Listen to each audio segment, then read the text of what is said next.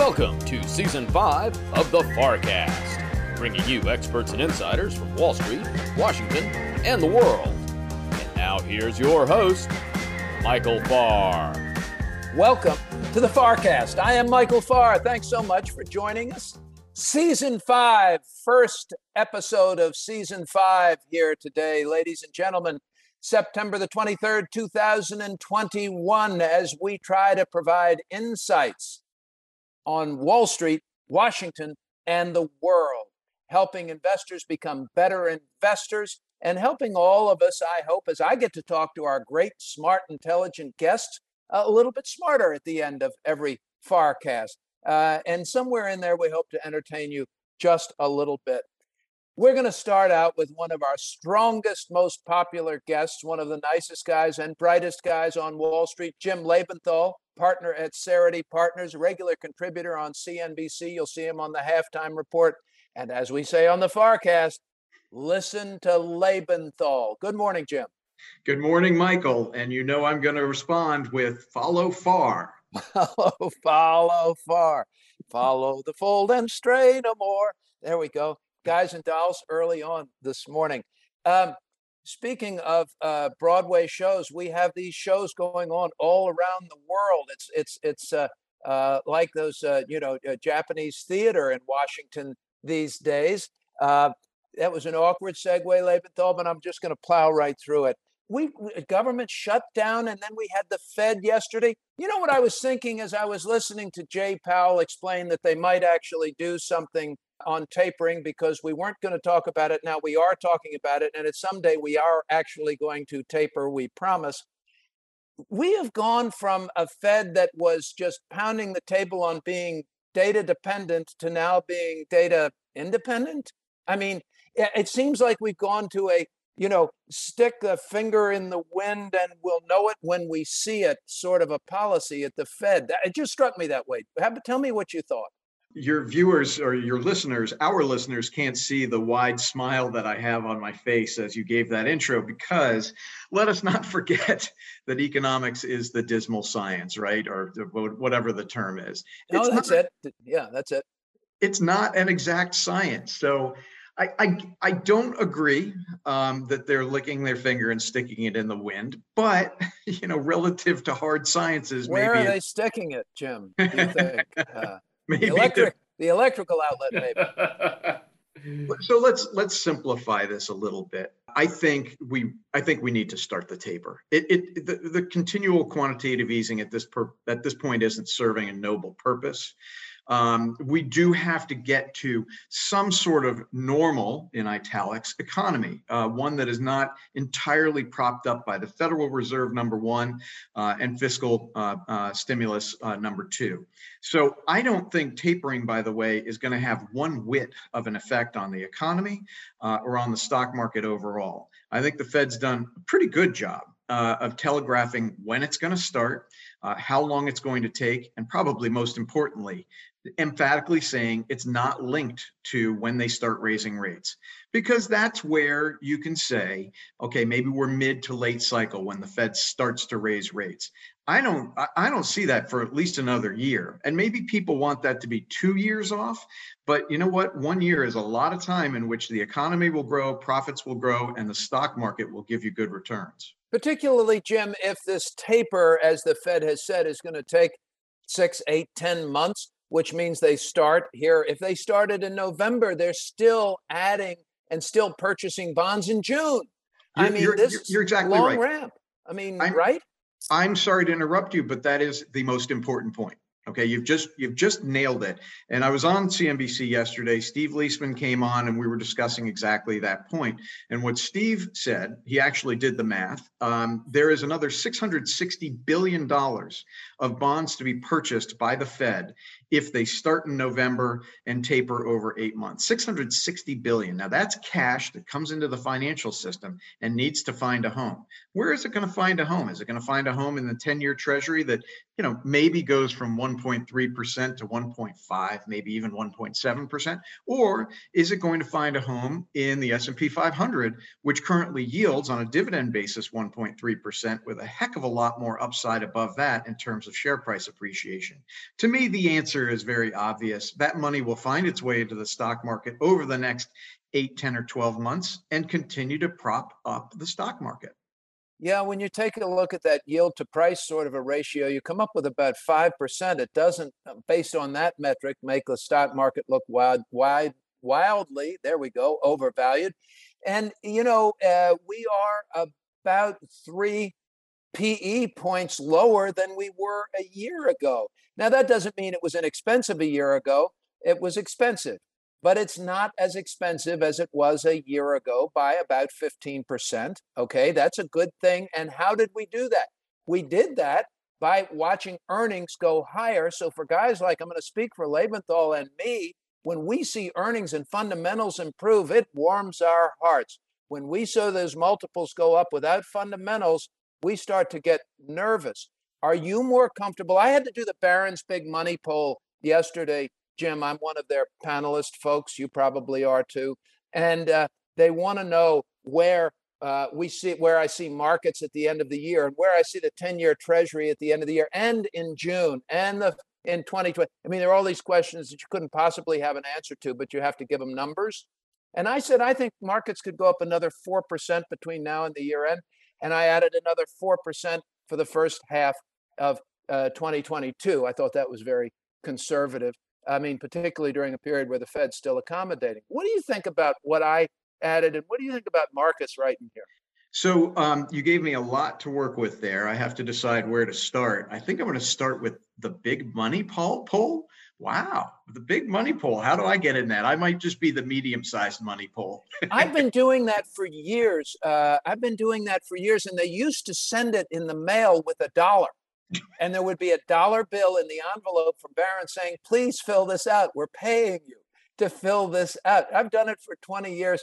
And oh God, the, the, the, the, the, the guy, I will think of his name. He's retired from Barron's now. He's a really nice guy, but he was such a curmudgeon who would call me and he would start the interview. He wouldn't, he wouldn't even tell you who he was. He goes, uh, yeah, I read your poll. What the hell did you mean by this? And uh, then was off to the races. So Oh. Well, having having teased you on that, I think I'm teasing you because you know that you are triggering me with the discussion of multiples and valuation and profits, and we think a lot alike.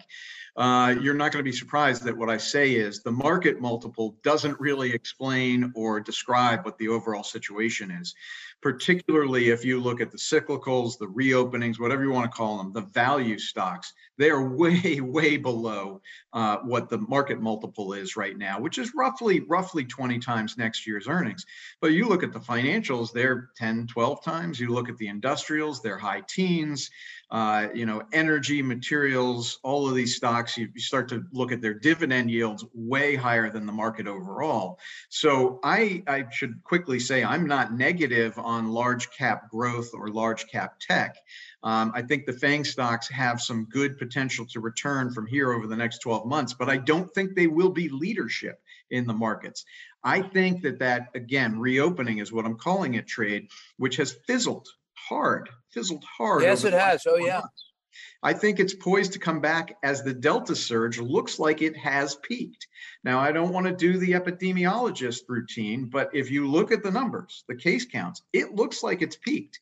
And that means people are going to get going again. The economy is going to reopen again, re reopen, and those stocks are going to surge.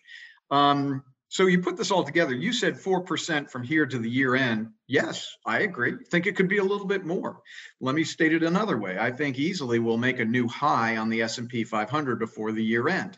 Yes. Uh, what we have to do is get through some of the short-term issues, and they are short-term, that are facing us. You listed them: uh, the potential for a, a, government shutdown, the debt ceiling uh, uh debate. it shouldn't be a debate. We know we know the debt ceiling will be raised or or or paused, but we've got to go through this kabuki-like drama in the meantime. Why do we have a debt ceiling? Why? All they do is raise it, and then nobody gives a damn. And we've got 150% debt to GDP. Yeah, and you know what, Michael? The only debt ceiling that's going to matter is when interest rates rise. That's the only thing that will turn off the the uh, debt financed uh, splurge that government's been going through for decades. Uh, the bond vigilantes are asleep, or or or they're hobbled by interest rates overseas. Um, until interest rates rise, you're going to see more deficit spending. You're going to see the debt level go up, and you're absolutely right. Why have a debt ceiling? I want to go back, Jim. You suggested that the value stocks would begin to outperform. You also suggested that a lot of this was going to be COVID dependent. I'm seeing something else that I, I, I just want to uh, weigh in, which is uh, that yield on the 10 year treasury to me seems to be seminal in the performance of those high tech stocks because you discount those future cash flows for all of those big high tech stocks and you come up with a very different number at one and three quarters on a 10 year treasury as an interest rate uh, computation as opposed to a one and a quarter. You change that by a half a percent. And maybe I, I can go back and check to see if the Delta variant actually coincided with the yield on the 10 year treasury. But to me, that 10 year treasury is what changes those fundamentals, those interest rates on how people look at the future cash flows on those tech stocks. When the interest rates came down, those things went back up. So if interest rates do indeed rise, I would think the interest rates, rather than the COVID, and maybe the COVID and maybe they go in tandem, but interest rates rather than COVID will drive that return to value.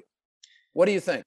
So you are absolutely tautologically right about the discounted cash flow uh, math. God, I, I love anybody who says tautologically. it's just such a wonderful word. Thank you. And you like it when it's associated with things you say. Uh, Which wrote, never happens. I, wrote a paper on this a few months ago. It's on the Cerity Partners website.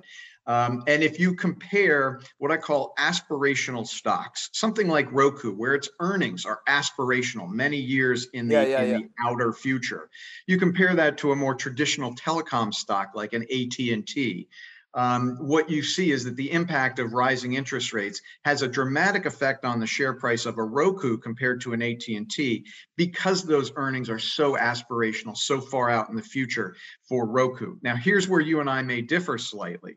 If you look at large cap tech, large cap tech, okay, the FANG stocks, those earnings are nowhere near as aspirational as Roku's or right. any of the other darlings. So, will they see an effect uh, from rising interest rates, a potential decline in share prices? Yes, I mean we saw that earlier this we year. Saw we saw it, it yes. in the first quarter, but I don't think it is actually justified by the math. So if those FANG stocks come down because, say, the 10 year goes from 1.3% back up to 1.75%, that will be a lovely time to invest in those FANG stocks because they, w- because they will have come down for unjustified reasons. Jim Lebenthal is a partner at Cerity Partners. He is a contributor on CNBC. He is a great friend of ours on the FarrCast and truly uh, one of the smart guys, really smart, thoughtful people we get to talk to on the FarrCast. Jim, thanks so much for being with us. Michael, thank you. And congratulations on season five. You now have a run that is rivaling The Sopranos or Entourage. And I hope that it can be associated with either of those names. I, I, I Sopranos and Entourage, and and you know I can't I can't wait. This is just all really too much to take. I'm I'm I'm I'm humbled. Uh, and uh, it shows you the value of self production. Um, nobody's here to fire us, so we're just going to keep it up, Jim. Uh, ladies and gentlemen, we'll be back with Dan Mahaffee. We're going to talk about China. We're going to talk about President Biden's uh, approval rating uh, now getting to levels not seen since Donald Trump. And that's not a good thing. When we come back on the FarrCast. Michael Farr and the FarrCast are proud to support Heroes, Inc. Heroes supports the spouses and children of law enforcement officers and firefighters who gave their lives in the line of duty to the greater Washington, D.C. community. Their singular goal is to honor the supreme sacrifice made by these individuals by caring for their families. Heroes' work begins within 24 hours of the tragic loss and continues indefinitely. We invite you to learn more about Heroes' mission at heroes.org. We hope that you will consider supporting Heroes as they endeavor to honor those who protect us. That's heroes.org. Heroes, here for you, here for good. And now, back to the FarrCast and your host, Michael Farr. Welcome back to the FarrCast, and now here's your host, Michael Farr. We are back. Thanks for so much for being with us this week on the FarrCast Season 5. Can you believe it? And with us for five seasons, our great friend Dan Mahaffee from the Center for the Study of the Presidency and Congress, and his most important prize title of all, and you may have not even known it was a prize title, Senior Political Analyst for the FarrCast. Hey, welcome back, Dan. Thanks, Michael. Great to be back here on season five, and I want that like a, a wrestling belt next. I think we should do that, yeah, Harry. Get, I. I want a wrestling belt, absolutely. And then we, we, you know, on the website we could have shirtless pictures of Mahaffee with the uh, with the belt. Now that with he's the, yeah, with the belt. No, yeah, as as long as you don't mind it looking like one of those like turn of the century strongmen, you know, fists, you know. Listen, you you you're you're looking buff these days. COVID has been good uh, for your for your figure here, Mahaffee. I'm proud of you. I really am. Lots to talk about this morning. Uh, now we're going to get flooded with you know requests for pinup pictures to Harry. Harry, work uh, work to do your best with those, will you? We- yeah, yeah. My, my the email is hjennings at farrmiller.com and I'll try to get I'll try to get all the the pinup pictures out to you. uh, of of Mahaffee. You know, he's he's in his very early 30s. He's a handsome man, Mm-hmm. ladies, a handsome man. Okay, here we go. Dan, lots this morning we have to cover. Let's try in this order. The China, let's do China. Uh, the uh, perhaps a shutdown, the debt ceiling. That's kind of in the same thing. Uh, infrastructure and taxes. And uh, I want to know what you think about Joe Biden's popularity level now reaching that of Donald Trump's. Right. So uh, somewhere on my uh, anywhere on that list, let's start with China and uh, this Evergrande yes, real estate company Not with so three hundred million grand. dollars in debt. Ever, ever not so grand. Dan Evergrande not looking so grand this morning. Three hundred billion dollars in debt, a debt payment to be made today. Uh, Evergrande says everything's going to be fine, but yet Chinese headlines are suggesting things may not be so fine, and that the country should gird itself for perhaps a very unpleasant situation. What's going on? Well, look, you have this company that was where Chinese people put their life savings into this company, their real estate investments. They thought this was the path to getting a, a home. You have to understand how important real estate is for folks' savings over there and how they see that as their their main savings vehicle to have real estate.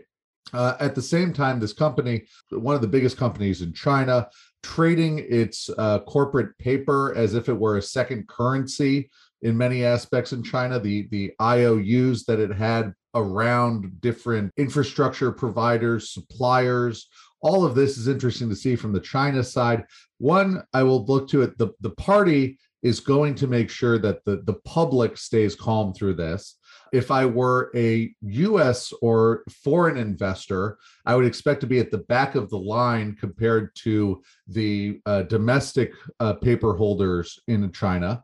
Uh, and finally, I think though we can't forget the the party precipitated this crisis with Evergrande. They now, you know, they had announced that they wanted to cut back on the uh, the debt holdings of these companies to reshape how people look at real estate and the frankly competing with each other. You know they say it you know we didn't want inequitable development. But you know ultimately look beijing's going to bail out this company in some ways and they're not going to be worried too much about uh, moral hazard because the the ceo is going to go to prison or get the death penalty. Tell us how China has uh, put pressure on Evergrande and in ways precipitated this crisis. This has been part of the broader Xi Jinping push to rein in industries that he thinks has be, have become either too influential, too big, holding too much data. And, and in a way, they're kind of happy to to. I think they're in a way happy to have this going on because it shows look at the you know the big private sector company isn't what it's uh, what it's supposed to be. Look at what uh, you know the government's going to come in now and take care of you. And Okay, it's going to so be a you- state this is- enterprise. This is the theme that you and I have been talking about for several Yes, weeks sir. now. It's the theme Yes. of our op ed from a couple of weeks ago. If you want that op ed, again, email hjennings at farrmiller.com. But that, that op ed suggests that China is hurting its own economy because it wants more control. The Chinese government wants to control free markets. They don't want free markets, they want Chinese markets, however they define them. And in doing that, uh, they're suffering economically. There's a real cost to this. And uh, this is one of the best examples ever. You know, this is something, Harry, we, uh, we, we would have discussed on uh, today's show with Jack Ma.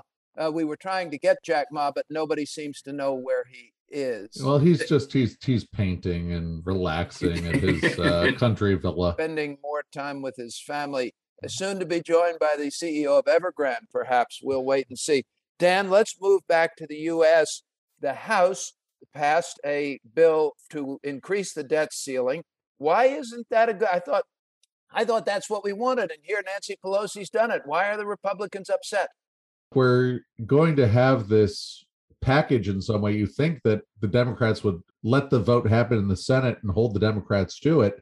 I what I worry about broader is I don't think one. I think people are now talking about default like it's something to be played around with you know like they can put it let's figure out a way to put the full faith and credit of the united states on the line and somehow we can put that on the other party. Yep. That's the thing that both sides are doing right now and i think that the government shutdown is becoming more likely.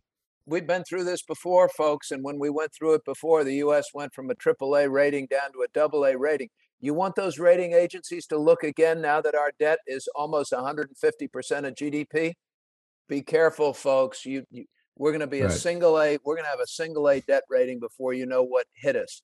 You're going to see that Brussels has a higher debt rating than the United States. How's that? You're going to like that one. So, uh, and maybe we're just going to say it doesn't matter because we're the world's, you know, reserve currency. Um, and I but, think there's a there's a bit of you know it's a bit of a game of chicken. And next week is going to be you know next week's frankly a big mess with getting the infrastructure bill over that line that the uh, I think Biden's meetings. I think we can get to that when you talk about his popularity. Biden is now it's it's entirely in his hands, I believe, whether he can, for lack of a better term, land this airplane when it comes to both the bipartisan infrastructure deal as well as the broader package. The meetings he had at the White House, I think the the one thing that works in his favor is thus far, Joe Biden is the only person who can bridge moderates and progressives like Joe Biden can. That's how that's how he got here, frankly. Well, but eh, but yesterday it seems as he had a meeting, from what I heard, in the White House with Democrats, and the, the message was let make make me an offer, and and uh, from the president, and who knows what's going to come back to him. But uh, come, come back to my original question why wouldn't just lifting the they, they passed a bill to lift the debt ceiling? Why wouldn't why wouldn't the Senate just do well, that? The, because the Republicans again they want to they want to block this in a way that they think they can put it on the Democrats to say, look, we've raised the debt. What what I don't think matters is you talk about the rating. I don't think the American people care about the debt the way that they think it will saddle one side or the other. The, the question is if Democrats are doing this in one, in one sense, I think a lot of them are asking, why not just do away with it altogether, the debt ceiling? Well, I, that's a very good question, by the way, because it doesn't matter a damn, and all we ever do is run up into it and then uh, and exactly. then get and then get rid of it. Uh, and, all, and as, all, it does is is and all it does is sort of create this this artificial, uh, you know, it's like a speed bump in a freeway. Yes, it is. It's a speed bump in a freeway and it gives them some political right. uh, i guess it gives them political a, leverage you know, one side to the other but a, a know, field on which to joust for them but you know no one you know no one's enjoying this there's no audience having fun well but when you have that jousting field you have uh, most of the american public right in the as the fence right in the middle yeah. uh, between the two horses and the lances and typically it's we who will be skewered um, as they charge at each other uh, and and grunt, right. you know. Yeah, uh, yeah. And of us who get skewered, it is the middle class and poor who will be skewered first and most severely. Yeah. Dance, what does this mean for infrastructure and taxes and those bills? I mean, here we are uh, coming to the beginning of October in another week. We're we're uh, we're sort of running out of year here. Even where they've tried to pay for stuff, the the tax burden hasn't been that terribly. I hate to say as onerous as they would have, you know, you'd think they would have been. But still, the the whole reconciliation package, as well as the bipartisan infrastructure deal, I, I think some form of this gets through because this is for the Democrats from Manchin to the progressives. this is their whole package. This is the deal. This is the ball game before 2022. And they've got to get it. You know, this is where I think Biden wants to get the deal done. He wants to land it. I think though you you have to look at the priorities, the the bipartisan deal. You've got look at what's already gotten through the Senate. I think that does that does better. You've got a better chance for that bipartisan deal, right. the, the 550 billion of new spending. But right. ultimately, you know, look, I think Joe Manchin has been very clear, as we've always said on this podcast and in last season, and I think the truth is this season. Look to Joe Manchin. You're still going to probably get a, a 1.5, I think, uh, package through. I would say it's 1.5. If I'm feeling generous, it would be about two trillion but I think that's what you're going to look at. And and ultimately they're going to probably massage it and play some games in a way where look, it's a it's a five year package. So the top line number is down, but they can say, hey, look at it. If it were 10 years, it, it would be 3.5. And by the way, if you like this free money, vote Democratic in 2022. Joe Manchin, the most powerful man in Washington. Um, quickly now, before we go, Dan, I've got less than a minute. What can Joe Biden do to increase his popularity and get his political capital back? Well, here's the, the challenge. It, it, I think it comes back to the virus. It totally is a matter of getting this under control and a perception that the United States is finally turning the corner from the virus. And look, I think it was, uh, you know, it was Trump's challenge, and Trump took it and kind of didn't even acknowledge it. Biden's acknowledging it, but this is a force of nature. The Delta variant is a is a terrible, terrible thing, and it, that's the main headwind. All right, we're going to watch the virus. I'm also watching immigration, which is uh, seems to be a horrible crisis still on the Texas border. I'm oh, a terrible crisis, and what what gets me about that is it entirely depends on which channel you're watching. It does indeed. It absolutely does. That's because I I, I have a I have a great app. You can watch the news channels side by side and I watch them side by side sometimes. And frankly, I end up more confused than anything. But you just see it's it's enti- two different worlds down at the southern border based on how these channels are covering it. Crime, China, France. I mean, I, I think crime is going to be a big issue well, for this next election. We get there. Uh, China and France and uh, Boris Johnson uh, uh, oh yes, we, have got to do. Yeah, we'll we'll have. If you look at my Friday column this week, it's going to be all about the uh, the awkwardness of AUKUS. But look, it sounds like Macron and uh, Biden had a un peu de making up uh, telephone right. call. Un peu de kumbaya. Yeah, yes. un peu de kumbaya. Yeah, and well, my, my Boris Johnson's uh, headline uh, this morning was "Donnez-moi un break." Yeah, which, I, I, love which, that. Well, I, I loved him walking around the Capitol. The photo of him looking at the uh, bust of Winston Churchill in the Capitol vault, and it's just like.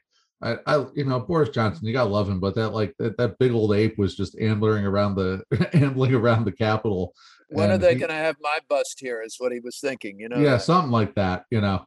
Ladies and gentlemen, thanks so much for being with us this section. Now, in our next, in our next segment on the FarrCast, we're coming back with Stephanie Link. Yes, the Stephanie Link, the chief equity strategist from Hightower Advisors.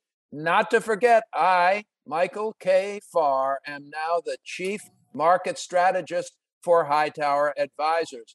So the two of us will be having a discussion about what we see for markets and what Stephanie's thinking about in her stock portfolio. And yes, I'm even going to cover the dreaded FedEx call from CNBC a couple of weeks ago. When we come back, God bless you, Mahaffee. Thanks, bud. Take care. On the FarrCast.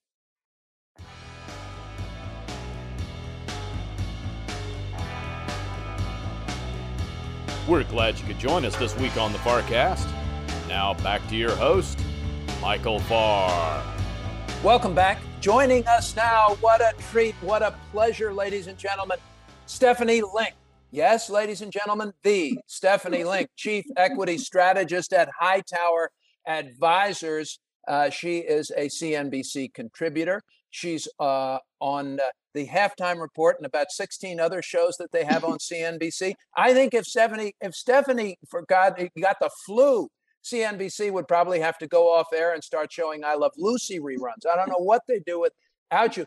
And ladies and gentlemen, as you know, uh, Farr Miller in Washington has joined Hightower Advisors. We are now partners in the Hightower uh, firm of advisors, and I am the chief market strategist. So I get to be partners now with Stephanie Lincoln. What a treat! This is like a dream for me. Hey, Stephanie, welcome to the FarrCast. It's so good to be here, and welcome to Hightower. So looking Thank you. forward to partnering up with you and doing great things. Uh, this is going to be so much fun and we have you know spoken at different events together over the years and appeared on tv together and we really do see a whole lot of the world together. Stephanie we've seen markets kind of pull back here a little bit. Why did they pull back do you think? I mean what was this 5% pullback that we've just had? What sparked it and is there more to come?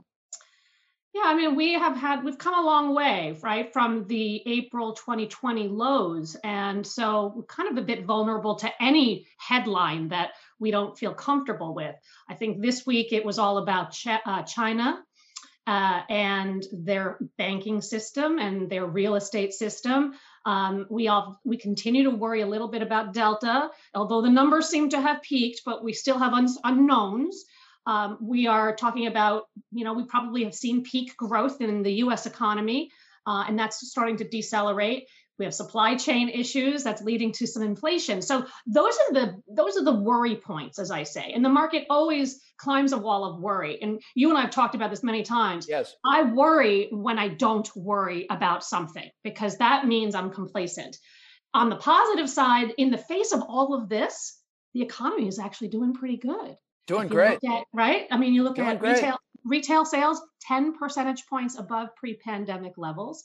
Yep. Industrial production is actually only 2 percentage points below pre-pandemic. So we've certainly seen a V-shaped recovery and maybe we take a little bit of a pause for the time being. Uh, I went to a conference 2 weeks ago uh, and it was an industrials conference all and I heard I heard a bunch of companies like 3M. You, you probably are familiar Right. with that one. Dover, Par- Parker Hannifin, Eaton. A lot of different industrial companies. They touch a lot of different parts of the economy, and all of them said demand is just fine.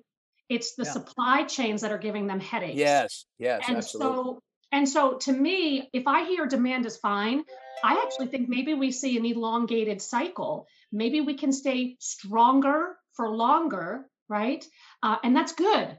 Um, my only worry point is really inflation because I do think we are seeing it in pockets that are not transitory. That would be wages and shelter costs. But on the other hand, we are able to uh, have the companies are able to have pricing power, which is very, very important. They're cutting costs, they're doing what they can. So um, I, I think that you know we we fell five percent from peak to trough, and with all the liquidity in the system that still is in place, right I think buy that. And I know you were buying. I, you know, I was buying yesterday, uh, uh, Stephanie, and yeah, I've been saying for some time. You know, there was something like uh, over four. It was almost closer to five trillion dollars, four and a half trillion dollars in money market funds. Four and a half trillion dollars in money market funds, and that doesn't include the bank liquidity. And when we think back to spring, where banks were actually putting money back to the Fed, they didn't have a better place to put it just to get it off of their capital ratios to make themselves look a bit. There's plenty of cash plenty of liquidity. When there's this much cash in the system and a market pulls back, the market gets bought, and that's what happened. So uh, I saw pullbacks in a number of different names that I own in my other portfolios, and I added yesterday. I added to about ten different names. One of them, Stephanie, I think you and I disagree on. So let's let's let me let me go ahead for all of our uh, CNBC listeners who've been sending me hate mail lately. Let's go ahead and rip the band-aid off of FedEx uh, uh, I have I love this company. Uh, I can buy a company like FedEx at what 12 times earnings, um, and they have had some costs, and they hit a real bump in the road. And no, ladies and gentlemen, I didn't have any idea they were going to hit a bump in the road. But when you have a company you believe in, and you like the fundamental story, and you like this kind of a company in an economic recovery in an economy that's growing, we're coming into holiday season and shipping. They do a lot of stuff that UPS doesn't do, of course, but I want to own this stock. That's my decision. I might be wrong with it. I've made a lot of money on it over the years. So I added, I saw that stock back yesterday uh, that came off and I added. But, uh, it- and I did that to a bunch of other names too. Stephanie didn't like it on CNBC yesterday. She said she wouldn't touch it. And Mhm. that's those opinions make markets, folks. And and and this is when, you know, two reasonably thoughtful, experienced professionals can disagree on something. Stephanie, why don't you like FedEx? Well, and I was tempted, to be honest with you, down 9%, trading at Yeah. 12 times, 12 times earnings, right? UPS, their biggest competitors, tra- trading at 16 and a half times earnings. So I was tempted, but I have to say that, and a lot of the issues were really out of their control supply chain, wages, labor, um, uh, that whole thing, um, and just some inefficiencies tied around all of those things. Um, I just feel like they should have put surcharges in more. They already have. They've done three surcharges in the Yep. last year and a half. So I, I applaud them for that. And they're trying to be methodical on uh, surcharges. They don't want to price themselves out of the business, but at the same time, you've got to run a, you've got to run your company and you've got to deliver on earnings. Interestingly, revenues were actually in line, right? So it Yeah, speaks yeah. to all the companies I was just talking about in terms of demand is there. It's the supply chain issues that are really giving them the crunch. I just have had not a great experience owning this in the past because I think their execution is very inconsistent. Um, and I find that there are other industrial companies that have better execution. So you're buying FedEx. I, I applaud you for that. Good luck with that. I was buying Caterpillar. Yeah, Uh, you know, Caterpillar is down 26% from its highs, not in one day, but it, from its highs. And I Right, believe very strongly in the US infrastructure market and the momentum that is building there. They are going to generate about a billion dollars in free cash flow this year. They're buying love back that. they're buying back two billion dollars in stock, and you get a two two uh, uh, dividend yield, and the stock is trading at a twenty percent discount to the market. So I can find pockets within industrials just like you, and we pick our spots. Um, I have no doubt that FedEx will get that get themselves fixed, but I just feel like there's other places, and that's the opportunity cost that I, I think about when I'm investing.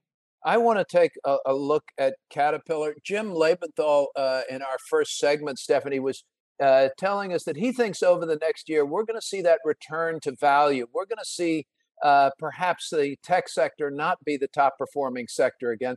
Uh, calling the death of tech has been just uh, a, a big mistake uh, for the past couple of years. A lot of people have called the death of tech. You and I didn't. You and I said, no, we can buy these other things, but you don't want to count these great companies out. So far, I think we've been right with that.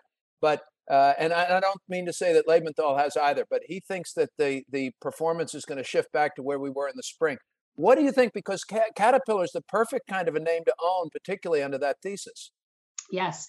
I have said that you have, to your point exactly, you want to have a barbell. You don't want to abandon tech because the total addressable markets are just enormous. And you want to have exposure, right? I mean, enormous. And the free cash flow, I mean, I heard Google, Alphabet has $100 billion in free cash flow. I just didn't, it didn't calculate because I knew that they had a lot. And when I heard the number the other day, I said, wow, that is an awful lot of cash, right? Yes. And yes. so it's nice to have cash. Um, and uh, so I think tech is still okay. I think you want to pick your spots. I'm I lean a little bit more on the value tech, like semiconductor, semi-cap equipment names, but I do own some FANG. They're so big in my benchmark, so I wouldn't not. But on the cyclical side, and the especially the reopen names, they Yeah. are down 20, 30% from the May highs because I bought Disney yesterday. So there you And that's another one that's I added I down. added to it. Uh, you know, so they they- they're having some trouble in China. They're having some trouble in some of their uh, in India and some of their markets. But uh, longer term, are they are, are they still going to be the number uh, one or the number two streaming thing along with everything else Disney does? I I, I just like I like the pullback here. I've owned it for a long time. I just added to it. You add when things come down, right? Absolutely. Uh, that's what they call buy low, sell high, right? And that's what you and I do, right? Well, So we try. We try. That's right. We We, try. you might buy low and buy lower, but um, that's why in these in these downdrafts in the market, you just pick. We pick our levels in terms of in small increments. We don't have to be a hero, and you buy a little bit, and then if it goes down more, you buy a little bit more. Especially if we believe that the fundamentals are strong and intact. And so I like the economically sensitive names because I think even though we've seen peak growth, I think we're going to see above trend growth. And the Fed told you that yesterday. They raised 2022 growth rate to 3.8%. That is Yep, yep. above trend. And if that's the case, I think the economically sensitive stocks and the reopen names will outperform. And uh, so I want to have exposure there. I'm about, I lean about 70 30, cyclicals reopen versus uh, quality defensive growth, if you will. And that could be something that continues to shift in your mind and your portfolio, probably. Yeah. Uh huh. Yeah, that's I, what I'm hearing you say. I would, I would suspect first half of next year, I'll probably shift it more e- even because uh-huh. I do think second half of 2022, you are going to start seeing liquidity drain out a little bit, and rates will go higher eventually. And so you, you, you I'll pick my spots uh, in terms of the cyclicality that I want. And we have to watch out on this inflation side of things because that is going to eat into earnings and margins for se- several companies. I, have got two things I want to get to with you, and I know we're running out of time here. Um, let's see on on the uh, going back to the Fed. It seems to me that they have sort of shifted, Stephanie. They said earlier. I mean, if we go back six months or eight months, the Fed was resoundingly data dependent. We are data dependent. It's going to guide policy. That seems to be over with. We seem to be data independent now mm-hmm. in uh, in our decision making. We've just decided we're going to do this, and we're going to keep telling you we're going to do this, and I guess we're going to do this. But even if they start with this taper, that means they're going to be, you know, uh, providing less accommodation, but they're still going to be providing accommodation, and it's going to last eight months to for this for this uh, taper so in it, we're still going to be having Fed bond purchases in June. I mean, even yes. if they start in November, right? So they're still adding money to the markets. It's it's really astounding. I, we we definitely do not need it uh, in terms of the emergency policy. That's what I would call this. It's emergency, right? This yes, is what we you're needed. Right. Back, I think you're right. You know, 2020 we needed it. We don't need it right now. I mean, and especially when I say when I hear someone like a General Mills yesterday who reported a very good quarter but guided uh, flat on the year because they see inflation seven to eight percent in in their fiscal 2022 yes. year. That to me, I almost fell off my chair. I'm like, okay, if we had, if we don't have inflation, then I don't know what that. If that's not inflation, I don't know what is, right? Um, but I look at wages, 4.3% annualized. The average in the last 10 years has been two, so you're at 4.3 annualized. Um, and and we have 11 million job openings out there, and we can't fill them and this is a problem, and that's going to lead to higher wages, I believe. And then, of course, we've got shelter costs. As the eviction uh, moratoriums get expired, shelter costs, rents are going to go higher. And so I think those are very sticky pieces of inflation. You know, rents lag hagging, uh, housing prices probably by 12 to 18 months. Well, folks, we're coming up on that now, and you're going to see rents go up. And of the of the consumer's average expense, rent is one of the most expensive things for the uh, for the middle class uh, Americans economically to afford. So this takes a bunch of dollars of spending out of the market that they're not going to be spending on other stuff. They are going to be spending it on rents, but we do have to. I think we do have to watch that. I think that there is a increasing risk of stagflation where we don't see mm. significant. GDP growth and certainly faster price increases uh, than we have GDP growth.